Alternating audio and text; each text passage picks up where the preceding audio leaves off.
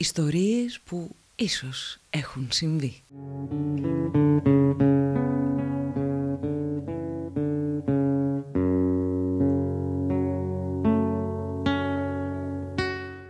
Γεια σας, είμαι η Μαριέτα Σπλιοπούλου και αυτό είναι το 19ο επεισόδιο της σειράς podcast με θέμα τις ιστορίες και τα πρόσωπα που κρύβονται πίσω από τα τραγούδια που αγαπάμε.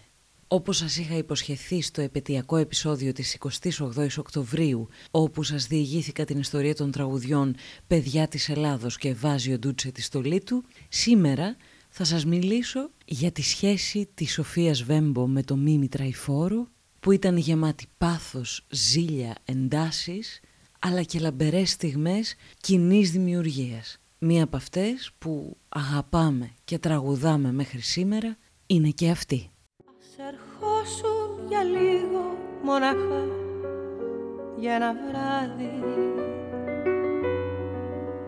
Να γεμίσεις με φως το φρικτό μου σκοτάδι. Και στα δυο σου τα χέρια να με σφίξεις ζέστα. Ας ερχόσουν για λίγο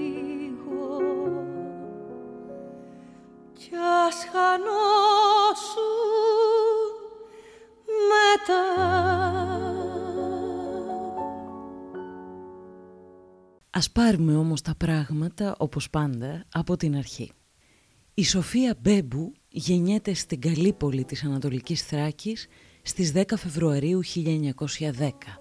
Το 12 η οικογένεια μετεγκαθίσταται στην Κωνσταντινούπολη, όπου εκεί γεννιούνται τα άλλα τρία αδέρφια της με την υπογραφή της Ελληνοτουρκικής Συμφωνίας για την ανταλλαγή πληθυσμών φεύγουν από την πόλη και εγκαθίστανται πλέον οριστικά στο Βόλο το 1914. Η Έφη, όπως τη φωνάζουν οι δικοί της, εργάζεται από πολύ μικρή ηλικία σε περιστασιακές δουλειές για να ζήσει την οικογένειά της, ενώ έχει αγοράσει μόνη της μια μεταχειρισμένη κιθάρα και με τη βοήθεια μιας φίλης της αρχίζει να μαθαίνει να παίζει και να τραγουδά. Το 1933 επιβιβάζεται στο πλοίο για να πάει στη Θεσσαλονίκη να βρει το μικρό της αδερφό Τζόρτζι που σπούδαζε εκεί στη νομική. Σε όλη τη διαδρομή από το Βόλο τραγουδά στο κατάστρωμα με την κιθάρα της τις επιτυχίες της εποχής με τον κόσμο να έχει μαζευτεί γύρω της και να την ακούει. Αυτή είναι η πρώτη της δημόσια εμφάνιση και όπως συμβαίνει στις ταινίες, στο κοινό του πλοίου βρίσκεται και ένας μεγάλος θεατρώνης της Θεσσαλονίκης, ο Κωνσταντίνος Τσίμπας, όπου της προτείνει να αρχίσει από την επόμενη κιόλας μέρα τις εμφανίσεις της στο Κοσμικό Κέντρο Αστόρια. Η Βέμπο στην αρχή αρνείται, αλλά έπειτα καταφέρνει να πάρει την άδεια από τους πολύ αυστηρούς γονείς της με τη βοήθεια του αδερφού της που τους μεταπίθη και τελικά λέει το ναι. Στα τέλη Σεπτεμβρίου του 1933 ξεκινά στο κέντρο Αστόρια και μόλις δύο εβδομάδες αργότερα η φήμη της φτάνει στην Αθήνα όπου ο σημαντικός θεατρώνης Φώτης Αμαρτζής την καλεί να εμφανιστεί στο θέατρό του, το Θέατρο Κεντρικών, στην πλατεία Κολοκοτρώνη. Είναι 25 Οκτωβρίου 1933 όταν ανεβαίνει επίσημα για πρώτη φορά στη σκηνή του θεάτρου με την κιθάρα της. Έχει καταφέρει μέσα σε δύο μόλις μήνες από τη στιγμή που εγκατέλειψε το Βόλο από την αφάνεια να βρεθεί ξαφνικά κάτω από τα φώτα του πιο κεντρικού θεάτρου της Αθήνας. Σε μια μεταγενέστερη συνέντευξή της η ίδια θα πει «Ήταν η πρώτη φορά που έβλεπα επιθεώρηση. Μου είχαν γράψει ένα τσιγκάνικο τραγούδι. Πριν βγω στη σκηνή μου δώσαν ένα τσιγκάνικο φόρεμα, ένα γυλαίκο με πουλιες, δυο καλτσοδέτες, γοβάκια από σευρό και μου είπαν πως θα μου φέρουν γούρι αν τα φορέσω. Από τότε ντύθηκα πολλές φορές τσιγκάνα και πάντα συνέβαινε το εξής αξιοπερίεργο. Κάθε φορά είχα και μια καινούρια πρόταση γάμου. Η Βέμπος εκείνη την πρώτη της εμφάνιση τραγουδά το τραγούδι «Μια γυναίκα πέρασε». Η επιτυχία της ήταν τεράστια. Ο κόσμος τη χειροκροτά όρθιος και την αναγκάζει να βγει τέσσερις φορές για να ξαναπεί το τραγούδι. Εκείνες τις πρώτες μέρες ο συγγραφέας Πολ Νόρ τη βαφτίζει Σοφία Βέμπο για μεγαλύτερη ευκολία, όνομα που υιοθέτησε με επίσημα έγγραφα λίγους μήνες μετά και ο Φώτης Αμαρτζής που στο εξής θα την προστάτευε και θα την είχε πρωταγωνίστρια στα θέατρά του, της δίνει το ποσό των 10.000 δραχμών το μήνα, ποσό αστρονομικό για την εποχή. Έτσι ξεκινά μια λαμπρή καριέρα. Πρωταγωνιστή σε επιθεωρήσεις στα πιο εμπορικά κεντρικά θέατρα της Αθήνας και τραγουδά όλους τους σημαντικούς συνθέτες της εποχής της. Κάνει δύο μεγάλες περιοδίες στην Αίγυπτο και σε όλες τις μικρές και τις μεγάλες πόλεις της Ελλάδας. Μέσα σε μόλις τέσσερα χρόνια, η εταιρεία Columbia με την οποία είχε αποκλειστικό συμβόλαιο της μεταβιβάζει το 10% των κερδών από την πώληση κάθε δίσκου.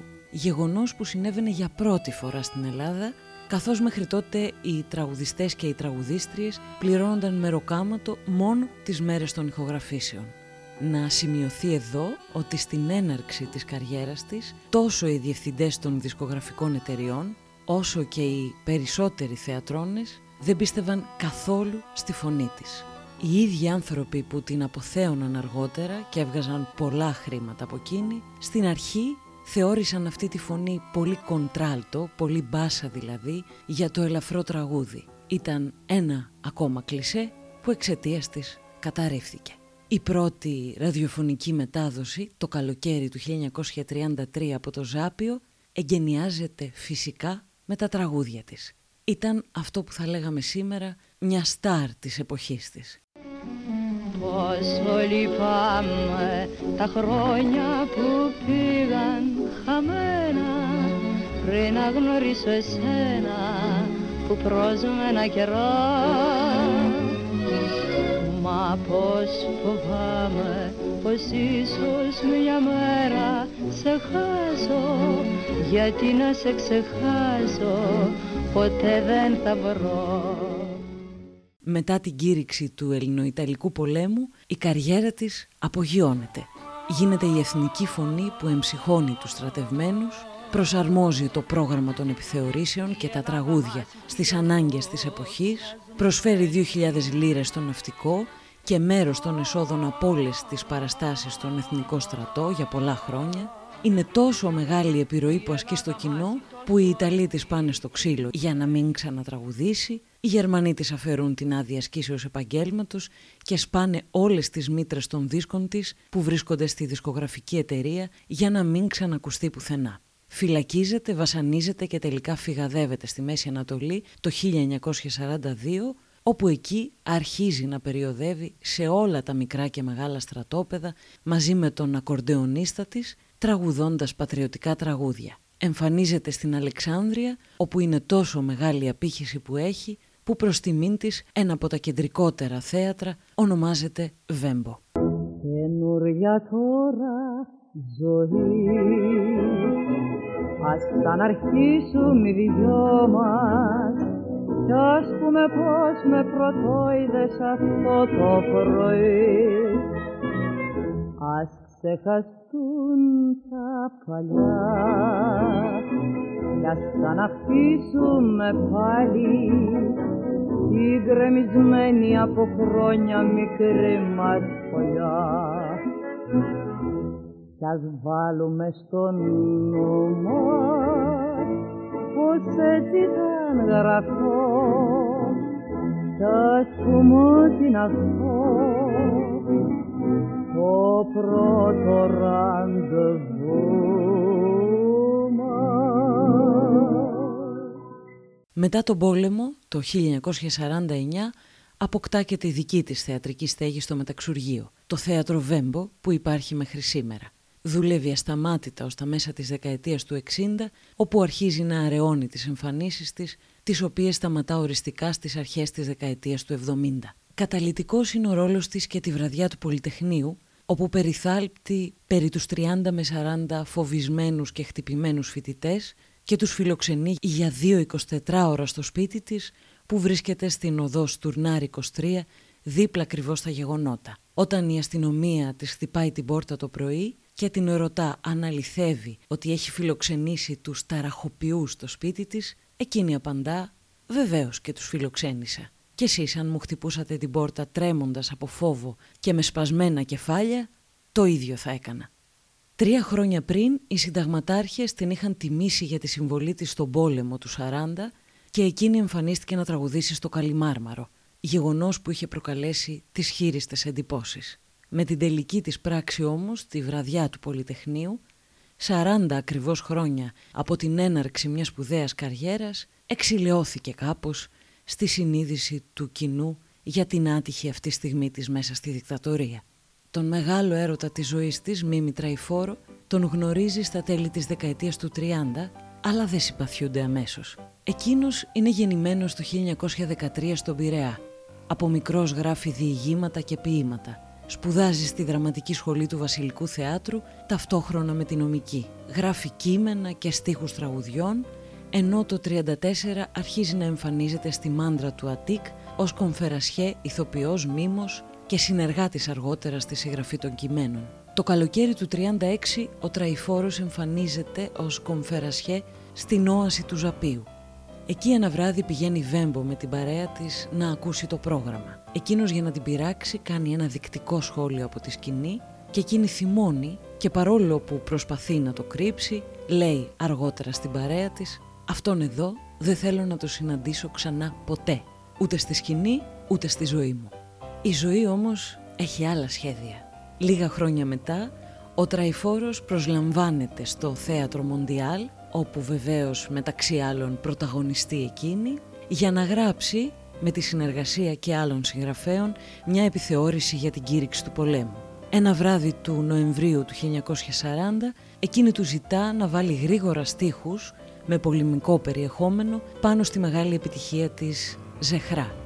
Εκείνος γράφει το «Παιδιά της Ελλάδος παιδιά» όπου όπως μπορείτε να ακούσετε και στο επεισόδιο 16 αναλυτικά είναι η αρχή του ερωτά τους. Η σχέση τους κράτησε από το 1940 ως το θάνατο της Βέμπο το 1978.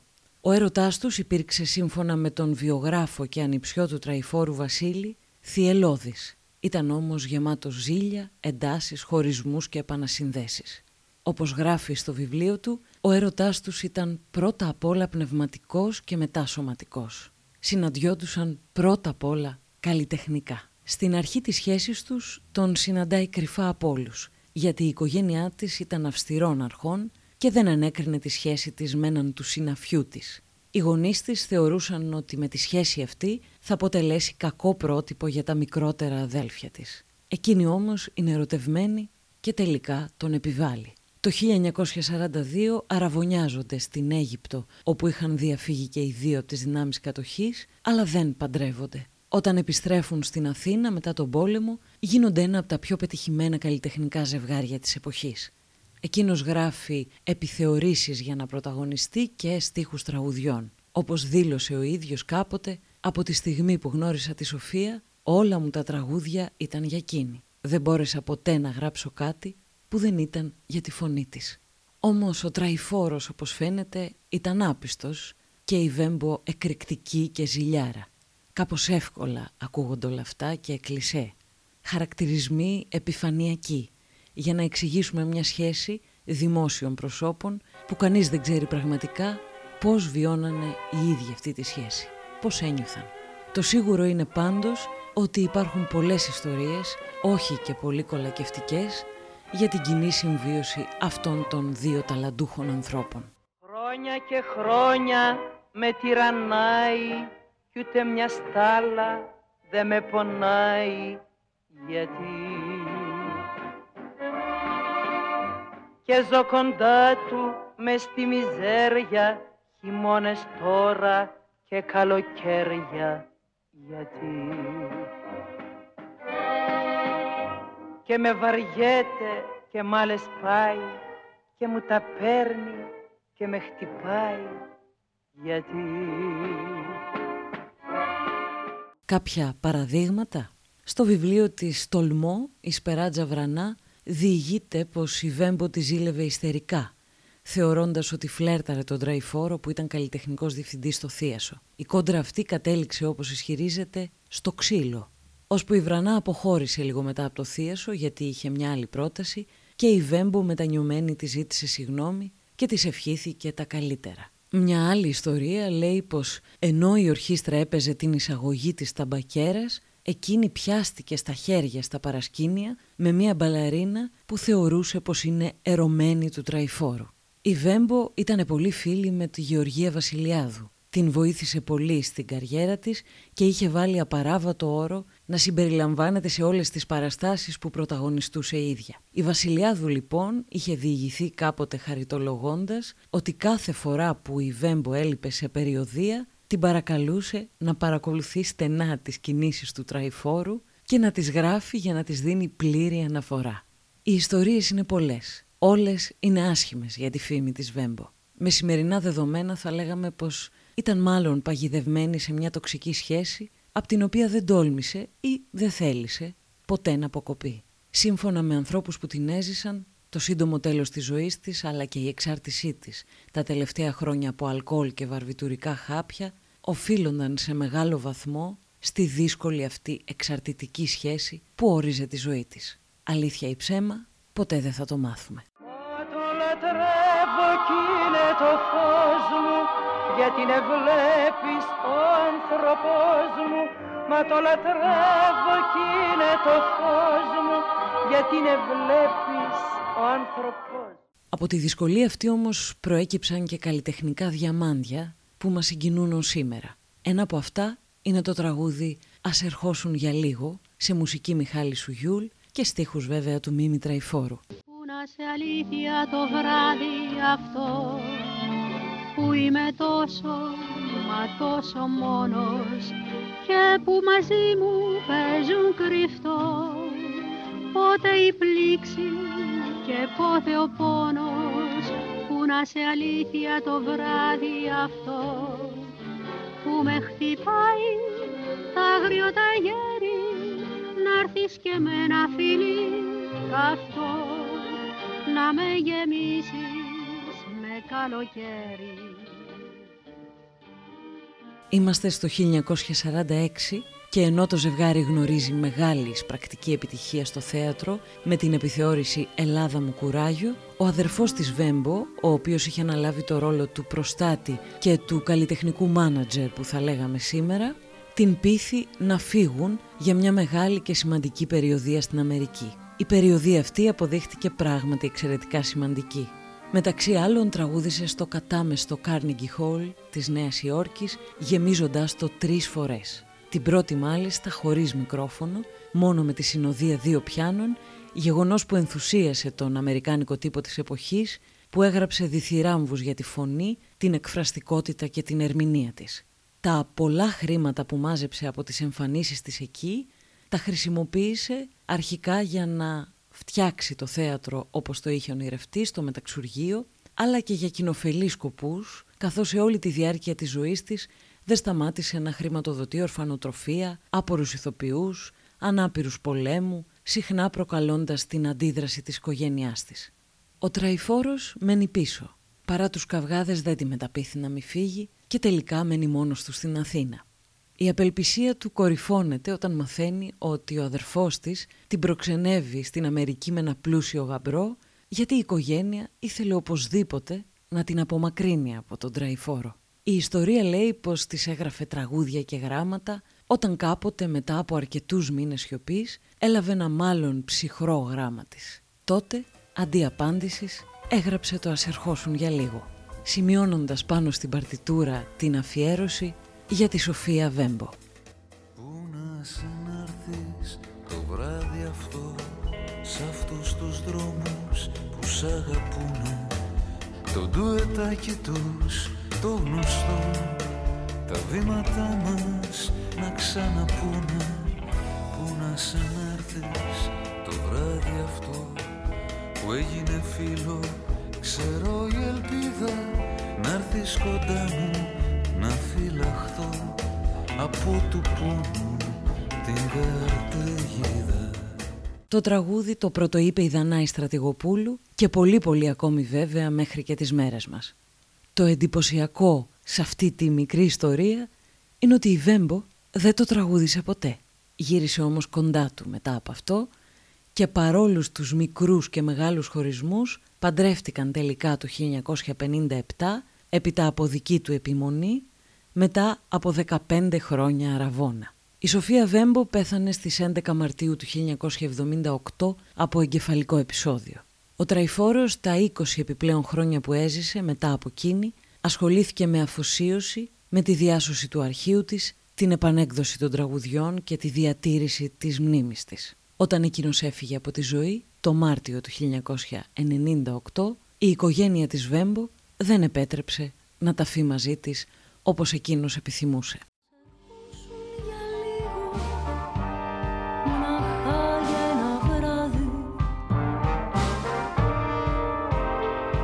Να γεμίσεις με φως το φρικτό μου σκοτάδι Και στα δυο σου τα χέρια να με σφίξεις ζεστά Μας ερχόσουν για λίγο κι ας χανώσουν μετά Ήταν το 19ο επεισόδιο της σειράς podcast «Ιστορίες που ίσως έχουν συμβεί». Αν θέλετε να ακούσετε τα παλαιότερα, καθώς και τα καινούργια επεισόδια, ακολουθήστε με στο Spotify και τα Google Podcast. Γεια χαρά!